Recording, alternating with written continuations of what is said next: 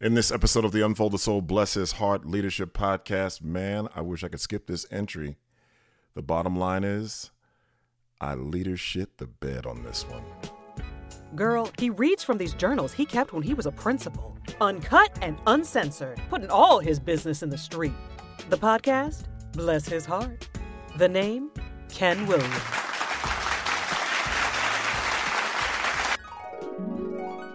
This day started off very challenging. I walked in to discover that three of my paraprofessionals were out with no sub. We have an automated system in place, and I was pissed and proceeded to send an email written in all caps to drive the point home that you've got to go through the process if you're going to be out. Things finally shook out a little when all the jobs were eventually covered. After that, I sat and stewed over the idea of confronting publicly the fact that someone scammed the door prize activity at the staff in service yesterday. I decided to do so because it frustrates me when people take advantage of me. My gut, when I'm alone, is that it's probably a character flaw of some sort. The fact that I'm driven to flush out this kind of behavior is something that's important to me. And as a result, I wrote a pretty pointed email and sent it to everyone on staff electronically and by hard copy. It caused an incredible stir and made the teacher who screwed up very uncomfortable, and that made me happy. I wanted her to squirm with some discomfort. My confidant, however, mentioned that she may stop telling me things. I hope not, but would understand it if she did because I'm moved to confront some of the things that I've heard about. Awareness is not enough for me.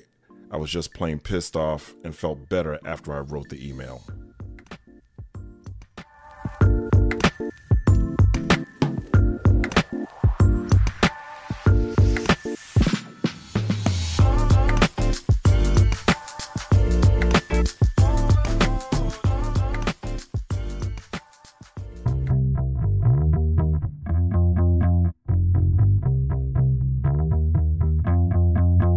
You know, it's one thing when you look back 15 years later and can have a different perspective because of age and wisdom and experience. But I'm, I'm going to tell you, I I felt like crap about this uh, maybe a day or two after doing it. At, at the time, it felt good.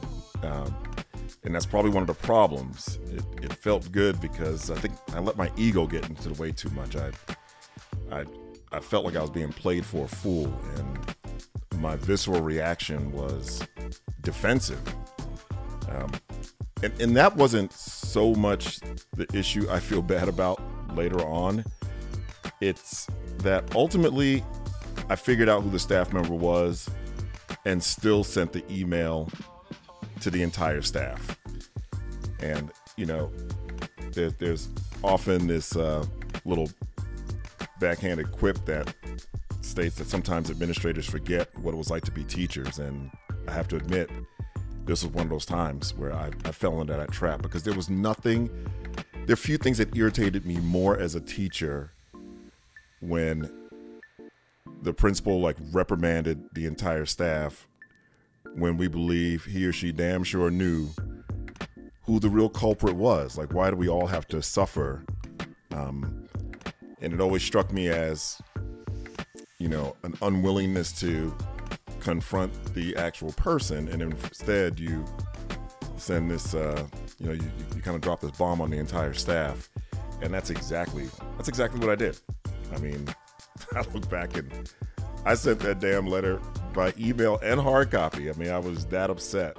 But again, I, I knew in the short run that being upset and having cause for being upset wasn't a justification for handling the way I did. That wasn't good leadership. I mean, good leadership is if it's if it's a big enough issue for me to confront and I know who the person is, I should just confront the person rather than try to take the whooping stick to the entire staff and um, you know so as to discourage anyone else from from doing the same. I also think I, I made it too personal. I just I just took it way too personally, like someone was literally taking advantage of me rather than you know detaching you know my personal feelings from the act itself.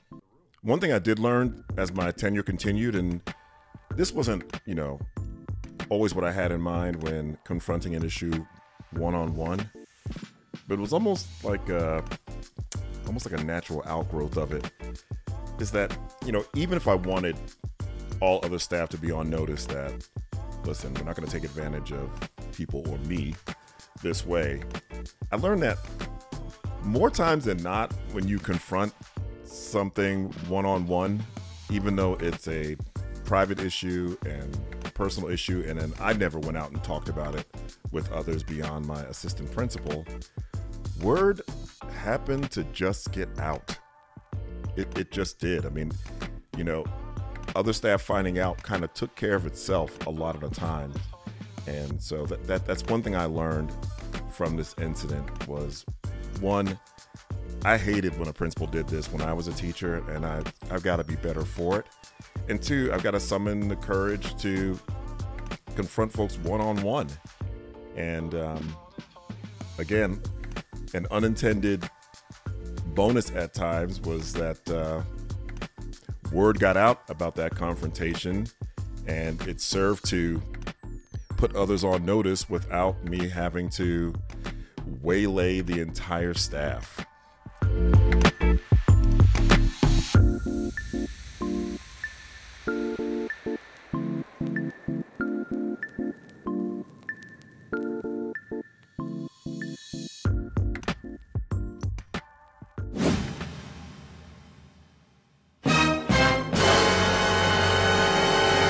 On the next episode of the Unfold the Soul, Bless His Heart Leadership Podcast, we're going to talk about two prevailing paradigms that leaders use to set expectations. As always, thank you for tuning in to this episode. Be sure to tune in for the next episode. Please share with a neighbor, friend, or colleague so they too can get a dose of this buttery baritone as I go through my leadership journey, explain how I screwed things up and sometimes got a thing or two right. But in the end, here's the message I want to leave you with no matter what's going on in your personal life or professional life. When you wake up on the right side of dirt, you playing with house money, baby. You playing with house money. You've been listening to the Unfold the Soul, Bless His Heart podcast with Ken Williams. For more information about Ken, visit unfoldthesoul.com.